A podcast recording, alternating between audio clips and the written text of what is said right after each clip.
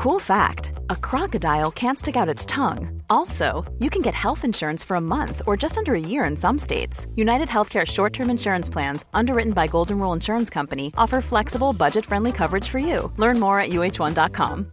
Hey, I'm Ryan Reynolds. At Mint Mobile, we like to do the opposite of what Big Wireless does. They charge you a lot, we charge you a little. So naturally, when they announced they'd be raising their prices due to inflation, we decided to deflate our prices due to not hating you. That's right. We're cutting the price of Mint Unlimited from thirty dollars a month to just fifteen dollars a month. Give it a try at mintmobile.com slash switch. forty-five dollars up front for three months plus taxes and fees. Promo rate for new customers for limited time. Unlimited more than forty gigabytes per month slows. Full terms at mint mobile dot com.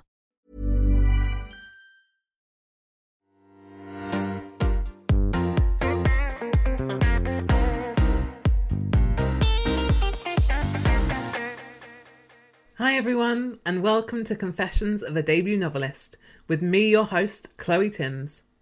This week, I'm talking to James Cahill about his literary debut, Tiepolo Blue. James has worked in the art world and academia for the last ten years, combining writing and research with a role at a leading contemporary art gallery. He is currently a research fellow in classics at King's College London. In this episode, we talk about evoking the transformative nineties gay scene in London's Soho, how James's academic work inspired the themes of the novel, and his advice on trying to write without thinking about readers. But first, here's James with an excerpt from Tiepolo Blue. On the afternoon of his forty-fourth birthday, he retraces once more the route that he walked with Ben to City Racing. The gallery is closed, and the surrounding streets are heavy with a mood of summer deadness. There are few people around. On a back road in Kennington, a cat wanders across the pavement, a small striped cat like a pygmy tiger, and jumps up to position its front paws on his knee, as if desirous of climbing his leg. He meets its liquid yellow gaze before it drops to the ground and plods away. The drab throughway of Black Prince Road brings him to the Thames. The lights of the city cast a beige tint on the clouds. He remembers how it was with Ben, a pink sunset and a dizzying sense of promise. The feeling hasn't gone, but it's mixed now with a rawer pleasure, the harsh, concentrated taste of freedom. He turns left and walks along the river. Halfway across Vauxhall Bridge, he looks down at the churning currents. A barge passes underneath, smothered with ropes and chains. Would it be quick, he wonders, to be swallowed up by the river? He thinks of Lethe, the river of forgetfulness, and tries to imagine the flavour of the Thames, a salty, oily, sour suspension. It's hard to believe that it would bring forgetfulness. On the north bank, he stops at the Morpeth Arms and drinks a brown ale, then another, and then goes on, past the Tate Gallery, towards Westminster. Underneath Millbank Tower, a grey-haired body is wrapped in a blanket. He pulls a bunch of coins from his pocket and scatters them around the insensate head. The man snorts as the coins slide off his bearded cheek and curls his fingers like a baby in sleep. On the lawn outside the Palace of Westminster, a reporter is delivering a broadcast to a T V camera. Don walks behind her across the triangle of grass. He recalls being in the same spot years earlier and seeing a sculpture by Henry Moore, two giant fragments of bone magnified into bronze chunks. And yet, he stops in his tracks. The Moore sculpture has disappeared, been removed. In its place, on the same granite plinth, is a plaster replica of the Venus de Milo. He stops and examines the statue, so familiar to him. Rapidly, he perceives that it isn't a faithful recreation of the ancient figure, but an act of desecration. The plaster has been doused with a substance that resembles pigeon shit. Rivulets of black, white, and glistening green streak down the body from head to foot. Venus's midsection, that lovely point where she swivels within her drapery, has been cut out and replaced with an alien object. It slices through her anatomy like a magician's box. It's an oil drum, caked in rust, and turned on its side to present a gaping cavity. Hi, James. Welcome to the podcast. I'm really happy to speak with you today and talk about your debut novel, Tiepolo Blue. Thanks, Chloe. It's great to be here. So could you start by introducing your novel for us and telling us what it's all about? Tiepolo Blue is the story of a gay midlife coming of age. So it begins in Cambridge in the autumn of nineteen ninety-four. And the hero of the story, Don Lam, is an art historian in his early forties. He's been brilliantly successful. Academically, he's at the height of his powers, and yet he remains fatally inexperienced in matters of life or love or the world. His career, in fact, most of his life, has been spent in the closed, rarefied community of Peterhouse College, one of the colleges in Cambridge. And his ideas about um, art and beauty are very fixed. He's an expert on the Italian eighteenth century painter Tiepolo, hence the title of the novel. And he believes that he can measure the space of Tiepolo's depictions of sky, um, that he can assign classical proportion to everything he sees in those pictures.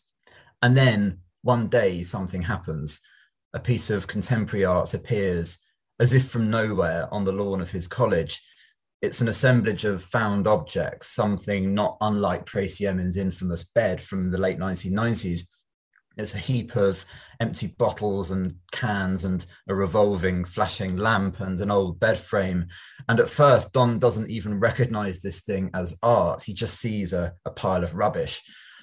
And then before long, he becomes obsessed and manically hostile until his anger explodes in a very public blunder. And this leads to his departure from Cambridge. So he moves to South London to take up the role of director of a small suburban art museum.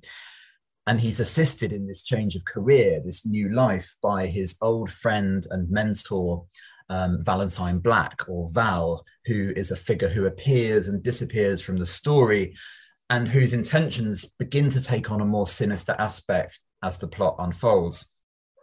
And it's in London, too, that Don's belated awakening begins, an erotic, imaginative um, awakening. He strikes up an unexpected friendship with a young artist called Ben, who's one of that generation of artists emerging from Goldsmiths College in the nineteen nineties. And Ben introduces him to new kinds of art, as well as the, the, the, the buzzing art scene of the nineteen nineties and then the, the gay scene of Soho. Um, and Ben also, crucially, induces new desires in Don. But as the story proceeds, we, we see that Don's epiphany is also an unraveling. As he sheds all of his old beliefs, his life takes a much darker, wilder course. Yeah, Don, I was saying to you before we started recording, Don is a great central character that you want to carry on his journey with. He's not especially likable because he's a bit of a snob. Um, he's a bit of an oddball, and he's quite socially quite a difficult man. As you said, he is someone who academically is incredibly bright and has obviously been incredibly successful, but socially and also sexually, I suppose he hasn't really developed. So I was wondering whether your inspiration for the story started with Don, or did it start with a desire to discuss certain themes? Yeah, it, it was very much the character of Don that came to me first. So I had a mental image, an impression of a, um, a certain kind of man, a man who's been defined by the institution that he exists within and, in a sense, imprisoned by his own success, by his own academic renown, um, not to mention his own very highly developed notions about art. And of course, there are elements of my own experience everywhere in the novel. And I suppose I've observed figures like that in different academic environments over the years, including when I was writing a PhD thesis in Cambridge, um, which was between two thousand thirteen and two thousand seventeen. And I began to wonder what it would be like for that kind of man, um, a man whose erotic and imaginative instincts have lain dormant or been repressed for many years, what it would be like for him to break out of his old life and to start a new existence. And actually the thesis that I was writing at that time was to do with British art in the nineteen nineties, with the, the, the bold, provocative works of people like Sarah Lucas and Tracey Emin and Gilbert and George and so on, and the relationship between their work and the classical tradition, in particular Greek and Roman statues and myths. And it was that unlikely relationship between the classical and the contemporary that maybe acted as a starting point for thinking about Don's transition in the novel from an academic climate, one which is very steeped in classical ideals and aesthetics, into a different realm, the experimental art scene of the nineteen nineties in London. And there was a desire also, I think, to write about sexual epiphany, the attainment of a gay identity, and that too had to do with my my own experiences. Um, but I'm I'm glad you say, Chloe, that he, uh, you know that, that, that, that Don is a, a snob and a bit of an oddball, because he is meant to be a difficult man, mm. a difficult character, particularly in the early parts of the story. And I guess I guess I've always been interested in fiction that deals with or inhabits the minds of flawed individuals, proud or pompous or self-deceiving people. I think in a way those are fiction's people, the sorts of people we might not readily empathise with. Definitely, they're the sort of people you don't want to meet in real life, but you're happy to spend time with in a novel. Right. Yeah, I'm thinking particularly of, uh, you mentioned Don has a unravelling at Cambridge, and hopefully it's not too much of a spoiler to say that he has a kind of complete meltdown on, on a live radio show. And you're reading that and it's kind of like you're covering your face with horror, because you know he's completely screwing everything up, and it's like a car crash you can't look away from. Yeah, absolutely. I mean, he's the, the problem with Don is that, you know, over the years, he's developed this very sort of brittle armour in terms of his beliefs about art and the world.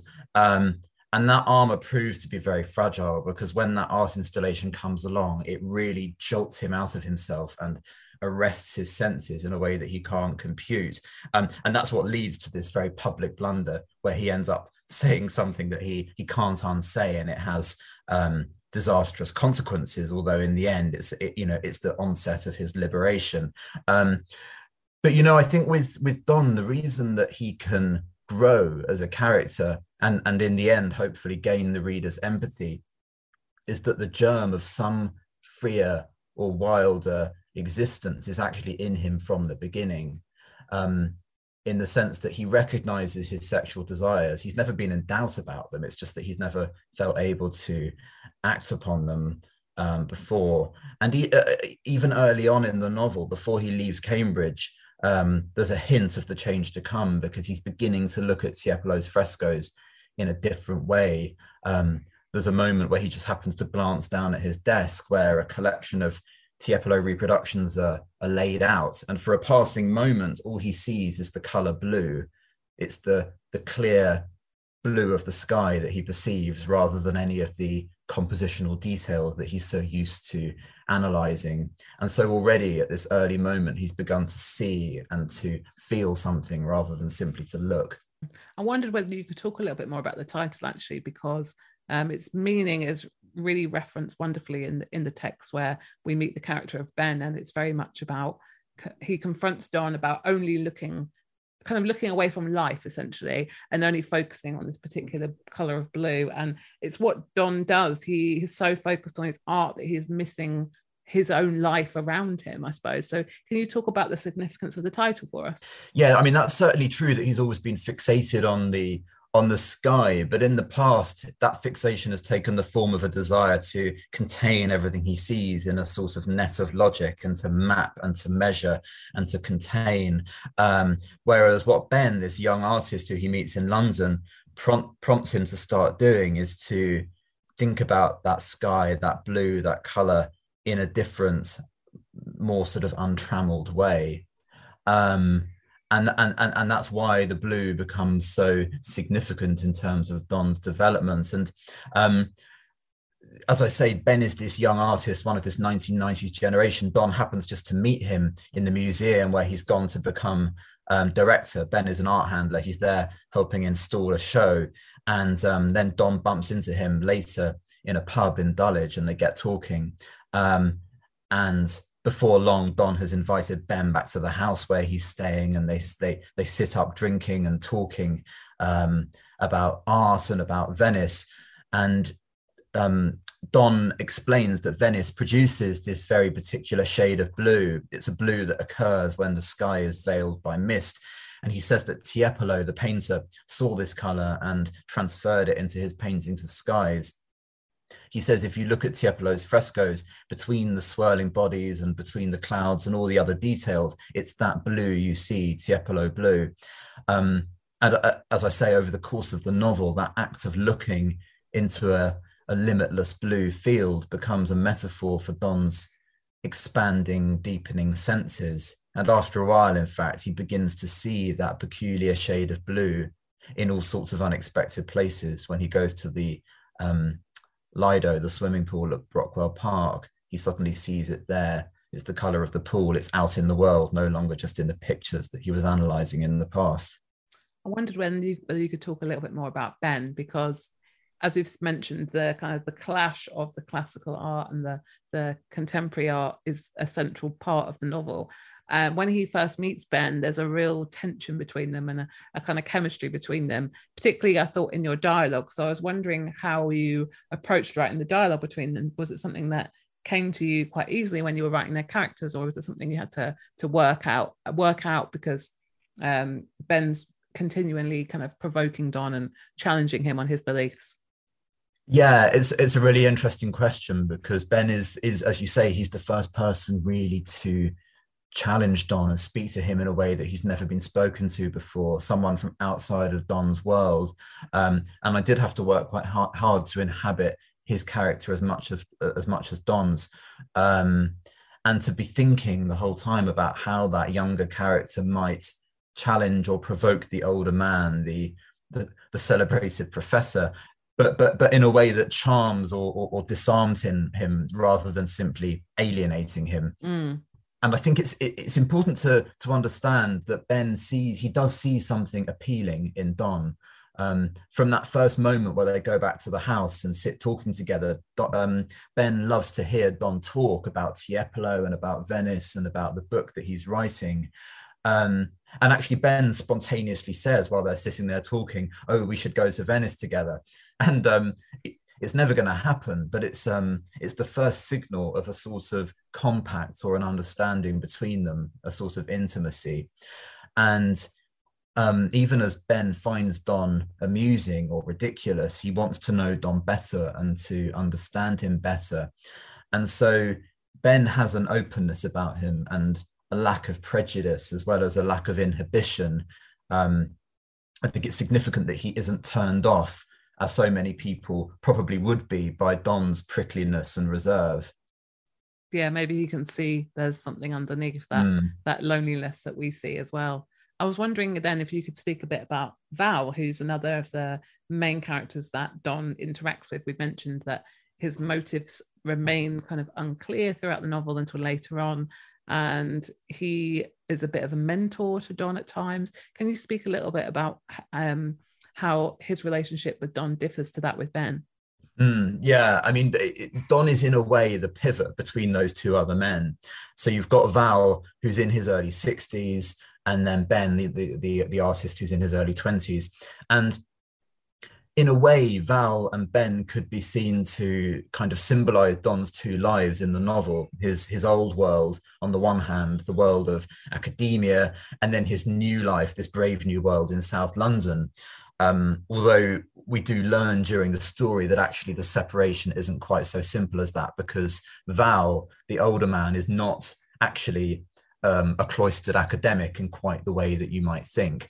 Um, Anyhow, Val's relationship with Don seems to be that of an older academic for his um, younger protege, with the older man sort of guiding and counselling and in many ways shaping the younger man. I mean, I guess you could almost see Val as a sort of Lord Henry figure from The Picture of Dorian Gray. Um, but it's it, it's an unequal relationship in other ways besides. So Val has uh, he, he has this sort of easy, effortless charm. He's worldly, basically, and he has a life outside of academia as a member of cosmo- cosmopolitan London society, whereas Don is absolutely not that. Um, and, and, and actually, when Don first comes to South London, which is almost like a foreign land for him when he arrives there, he moves st- straight away into Val's house in Dulwich, which itself is this bewilderingly opulent place. It's this house filled with art treasures and little mystifying clues about Val's past. Uh, and you could say that the house itself is like a, an emblem or a symbol of of Val's sophistication and all the things that, that Don doesn't know about Val. And so, yeah, Val has a, has a, a charisma and, and a level of experience that Don himself fatally lacks. Whereas Ben, um, on the other hand, as I say, is this very different kind of figure. Socially, he's very different from Val. He walks into Don's life randomly, unexpectedly. But then Ben, too, has a certain charm or or an allure, you could say, that's that's captivating. But with Ben, it's his irreverence. It's the fact that he has no time for the sorts of proprieties that Don and Val, to some extent, have spent years observing. Um, so they are very different, but in a in, in a curious kind of way, Ben and Val are also mirror images of each other. And I do see Don as being, in a sense, caught between them, caught between these two different men who, in their own ways, have no qualms about their sexuality. Um, so Val, in a way, is, is, is pre-gay in that he has no shame or hang-ups about being homosexual, but he claims at the same time not to understand the word gay or the identity that goes with it.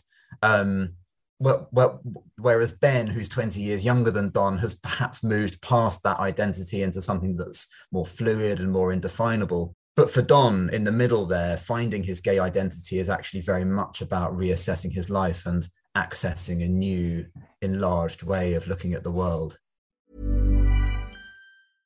I'm Sandra, and I'm just the professional your small business was looking for. But you didn't hire me, because you didn't use LinkedIn Jobs. LinkedIn has professionals you can't find anywhere else, including those who aren't actively looking for a new job, but might be open to the perfect role, like me.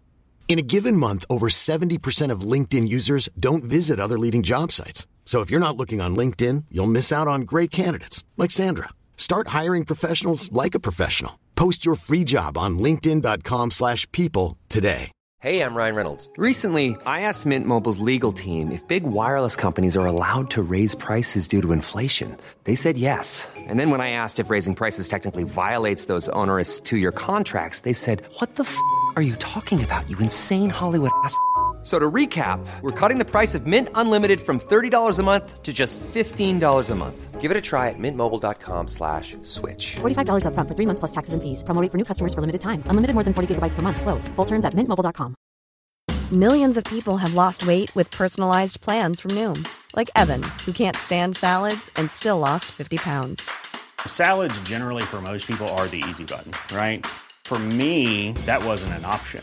I never really was a salad guy. That's just not who I am. But Noom worked for me. Get your personalized plan today at noom dot com. Real Noom user compensated to provide their story. In four weeks, the typical Noom user can expect to lose one to two pounds per week. Individual results may vary. Hey there, it's Michelle Norris. I'm host of a podcast called Your Mama's Kitchen. When I travel, I'm usually looking for a way to find a taste of home when I'm not at home. And one of the things I love to do when I am at home is entertain. And Airbnb allows me to do that. When I was in California recently, I rented a house that had a great kitchen. And when we were sitting around the table, we're all thinking, we're in someone else's house. Someone could be in all of our homes as well. If you have a home, but you're not always at home, you have an Airbnb.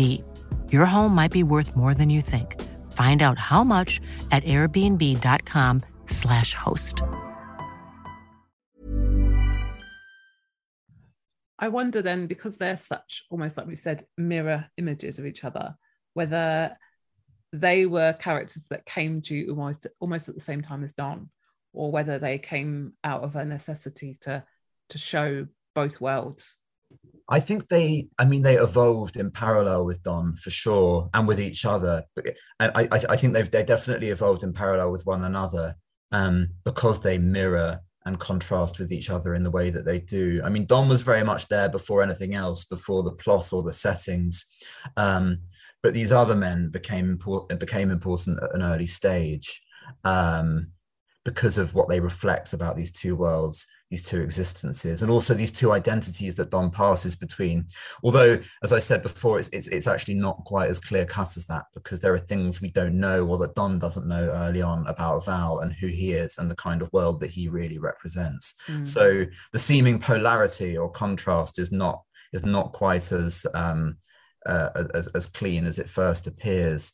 Um, But yeah, that they are an important source of pairing either side of him. And there's quite an important moment in the middle of the story, in the middle of the novel, where there's a um, a private view at the museum where Don's become director. And I think it's the one moment where Val and Ben actually meet. And it's this quite poised, charged, very transient moment um, where there's this kind of frisson of tension between them, of them not liking or understanding each other. Probably on each of their parts, there's a certain possessiveness or jealousy. Yeah, I was going to say definitely, definitely possessiveness. That was how I felt when I read it. Mm. And it was almost like Don was very wary about the two of them meeting, because yes, obviously Ben is staying in Val's house as well. And that's something that he he certainly didn't approach Val for permission or, or want him to know about Ben staying either. Right, exactly. And for Ben, actually, he, he he takes a certain sort of relish or glee in the fact that he's, um, he, you know, he's just sort of moved into Val's house mm. without permission, or with with with a kind of um, a kind of permission from Don. Um, but yes, that's part of Ben's irreverence, and it's Ben's irreverence towards Val, I think, that begins to induce Don to look at that older friend from a different angle, in a new way, and to wonder whether everything Um, he knows about Val is, um, you know, is the whole picture, or whether there are other things that he doesn't know. I want to talk a little bit about the nineties setting, and you gave us mm. little clues about the era in the text. There's there's a scene I can remember where where Don's wrestling with the internet for the first time, and I was wondering whether you picked this period in time because it's kind of like the cusp of change politically in the art world, and obviously as well as the internet being being first kind of commonplace. So yeah, I was wondering whether you picked the nineties specifically because it's such a that that era. It's the kind of mid nineties era. Is, you know, you're right on the edge of a lot of change in the world. Yeah, absolutely. I mean, it was a very conscious, deliberate choice because the the nineties were in so many ways a, a, a transitional moment. And I guess I was interested in writing a a, a fin de siècle novel in a way, but for the twentieth century, um, a story about two very different segments of British society, um, the end of one world, the old changeless world of Peterhouse, Cambridge, and then the germination of another world, in particular the explosive art scene of the nineteen nineties. Um, and that scene and the, the work of the artists who came to be known as the Y B As, or the young British artists, although they were never that young and they never liked that, that term. Um, but it all, it, it all had a very special character. And I, I think it was distinctive of that wider nineteen nineties moment. Um, really an unrepeatable moment. Um, the contemporary art world wasn't as large then or as professionalized as it is now. And there was a real mood of possibility, possibility in the air, this desire to experiment um, with artists bypassing all of the old systems of um, the commercial art world and staging their own exhibitions at galleries like City Racing in the Oval, which was this artist-run space that actually Don goes to when there's a private view and opening um, later on in the story. Um, and then, as you say, British society and the, I, the whole political landscape, these were shifting in the nineties, and questions that continue to rage today about censorship or shock were, were all beginning to be debated. Um, and as we've said, in the early part of the novel, when, when Don explodes with anger on the radio, he, he, he commits this, this public blunder that forces him to leave Cambridge. And I guess we would say now that he's been or he's, he's been cancelled in a way. Yeah, um, you know, pre-cancelling, yeah. Yeah, cancelled before, before, yeah, exactly, um, um, before the term really existed. Although actually there's another moment early on in the novel where um, he and Val are sort of sitting together at dinner, um, complaining about one thing or another, and Val mentions that the term politically correct has kind of entered um, parlance and is doing the rounds.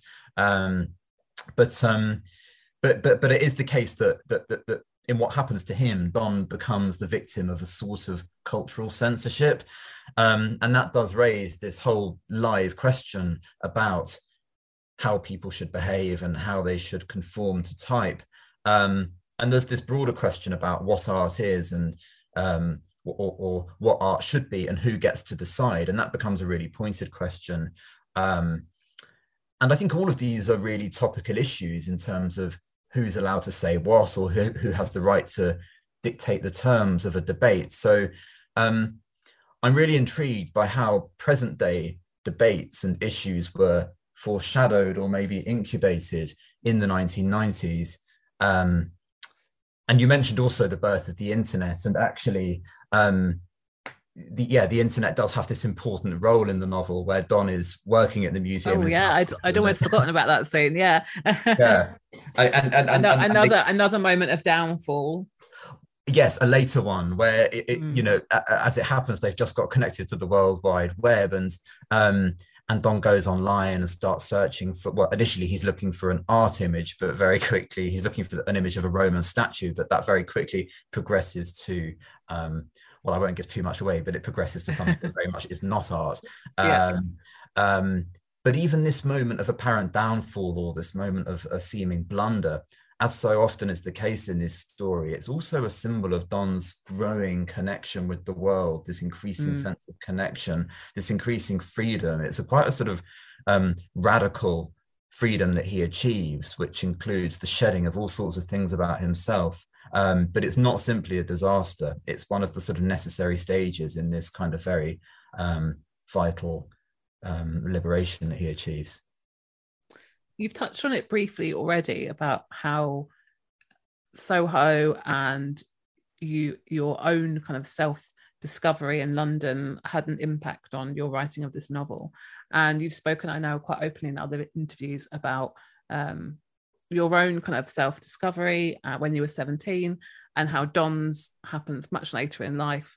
Did your desire to kind of write these scenes, uh, particularly ones set in London and Soho, transpire because it was such a transformative place and, and time for you? Yeah, definitely. I mean, I think my own experience filtered into the the, the scene where Don goes to Soho, um, and other scenes beside, besides very strongly. Um, I mean, I do have a vivid memory to this day of discovering the gay scene in London as a teenager, and that moment of finding my internal self, this part of me that I'd never expressed to anyone, or barely to anyone at that time, um, finding it suddenly reflected in the world around me. Um, and that was life-changing, actually. And I did want to evoke or to replay that experience in the story at this moment where Don walks with Ben into central London, into Soho, absorbing the whole life of the place and passing from bar to bar in a sort of dream. Um, You know, and you, you, you were asking before about the nineteen nineties, and I do think that the, the gay scene in the nineties and the early two thousands, which was when I encountered it, had um, a special character, because new levels of equality were being achieved. There was the repeal of Section twenty-eight, um, the equalisation um, of the age of consent. It was this era just before social media too. So for many people, for many of us, bars and clubs were the place to meet people. Mm. So I want to touch a bit on your kind of writing journey, really. And I was wondering whether your academic career has made you more disciplined when it comes to writing a novel. I'd love to say that it has, but um, I'm not sure. I'm not sure. It's a very different kind of thing. I mean, I guess I can see that having parallel activities, whether that's a, an academic research project or any job besides writing, can help you to concentrate your mind and your energies in those moments that you do devote to fiction, um, although not always.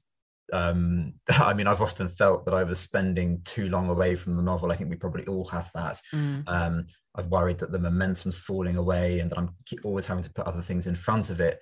Um, but I suppose it's, it's, it's also been the case that sometimes I knew I had an hour, maybe just an hour in a given day to work on the story.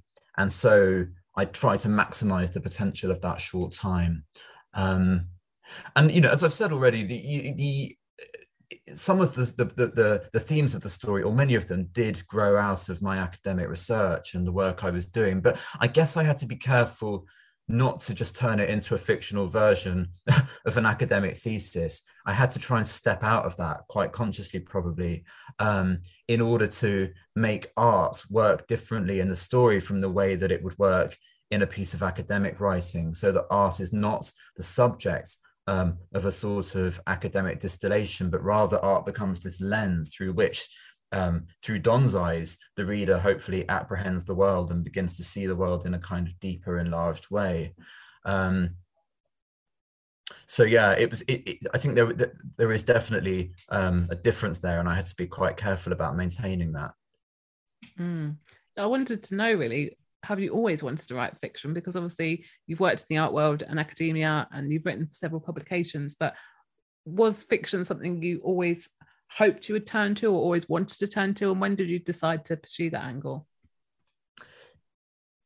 Yeah, I mean, I think the desire to write fiction was always there, but it was there in the background for a long time. Um, and all sorts of other realities came along, as they do. So I was pursuing a number of paths simultaneously, whether it was as a, as a writer on art, or for over a decade, I worked at a, a leading contemporary art gallery, Sadie Cole's H Q, um, in the West End. And that was actually how I really got to know about the art scene of the nineteen nineties and came to know some of the key figures from that moment. Um, and then I channeled that into academic research a little bit later on. So I had all of these other things that were going on, but um, I think the ambition or the wish to write a novel was, was always there, and it never went away. And gradually those other realities, all of those various experiences, did begin to coalesce first into that character and then into the story.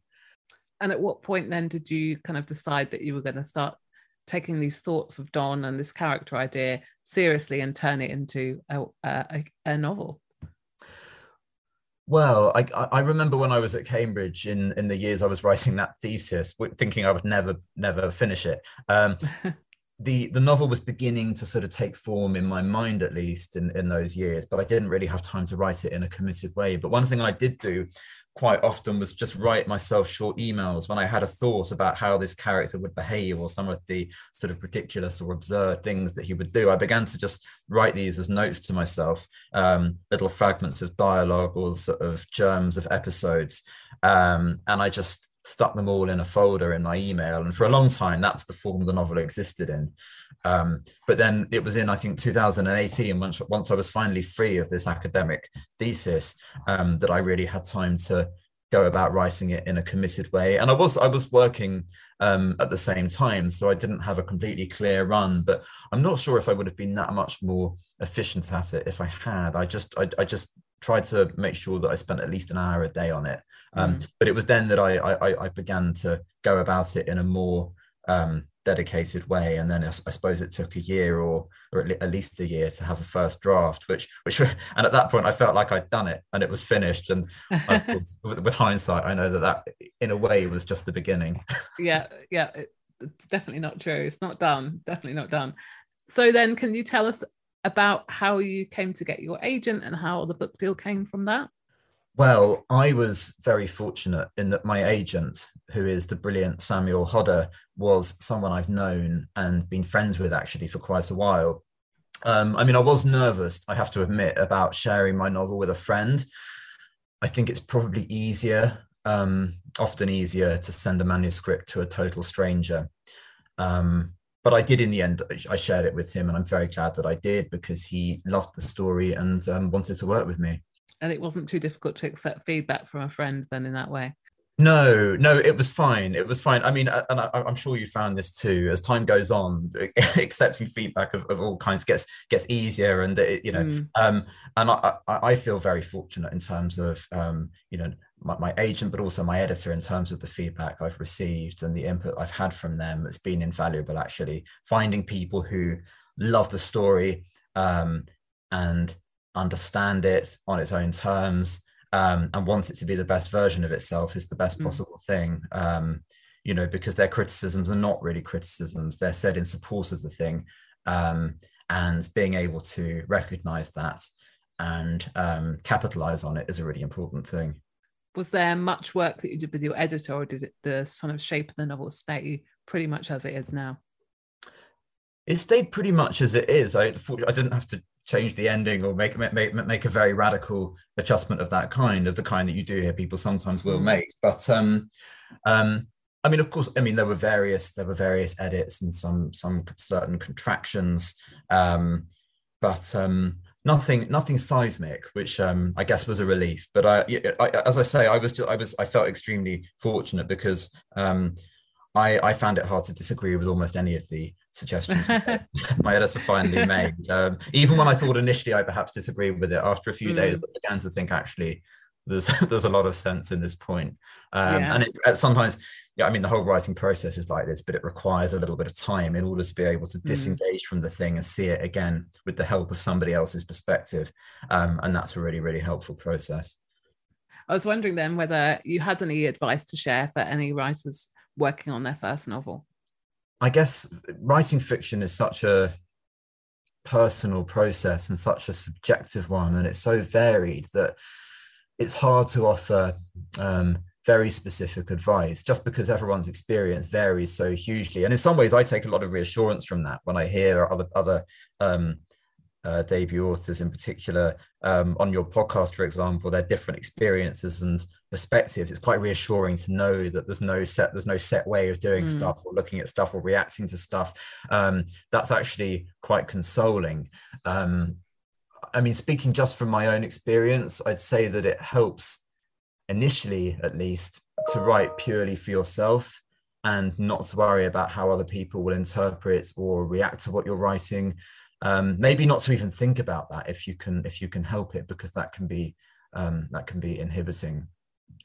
Yeah, that goes along with the idea of kind of having an editor sitting on your shoulder, picking over what you've written as well. It's it's it's quite difficult to do, to shut that voice out. But I think, like you say, and it's thinking as well, writing that's true to yourself, rather than thinking, what would this member of my family think to read this? I think uh, right. perhaps you'll feel the same. Yeah, I think that's right. I think I think it's really important. I think I I heard um or read Colm Toybin once saying, Um, always try and expunge from your mind what your fam, your, what your closest family might think mm. or say about what you're writing, because that could be so inhibiting.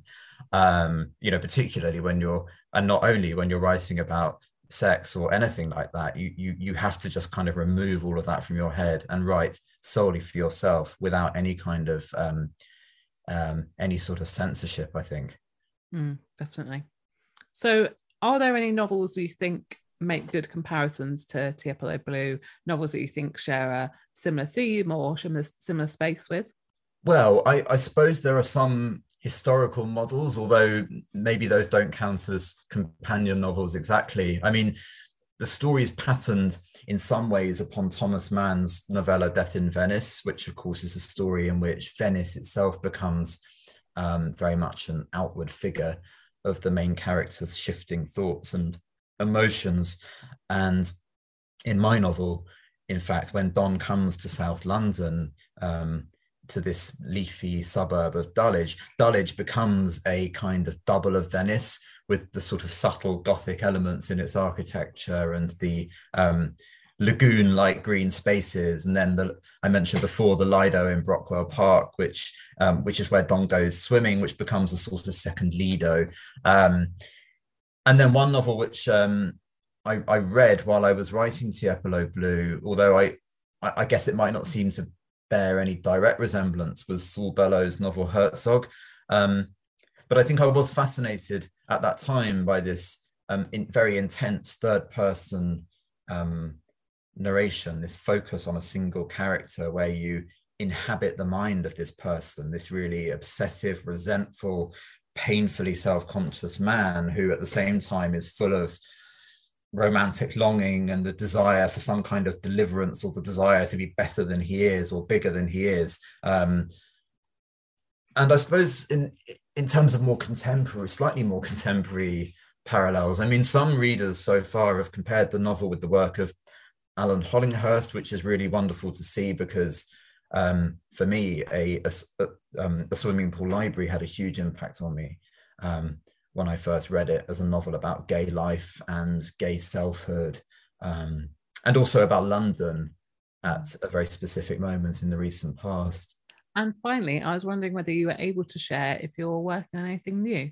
Yes, I am. I'm I'm I'm currently writing, or trying to write, a a second novel, which is also about the art world, in fact, but it's set in a very different kind of art world from the one that Tiepolo Blue portrays. It's the art world of the present day, um, and it's a portrait of the, the globalized contemporary art world, a place of glittering parties and titanic reputations and rivalries.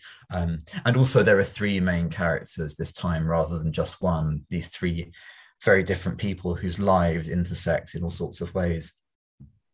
Well, that sounds great, James. I can't wait to read it. Thank you so much for joining me on the podcast today. Thanks, Chloe. That was James Cahill talking about his literary debut, Tiepolo Blue, which is out now and available to buy. Thank you so much for listening. And if you've enjoyed this episode, please subscribe wherever you get your podcasts. Or if you've subscribed already, it would be great if you could leave me a review. See you next time.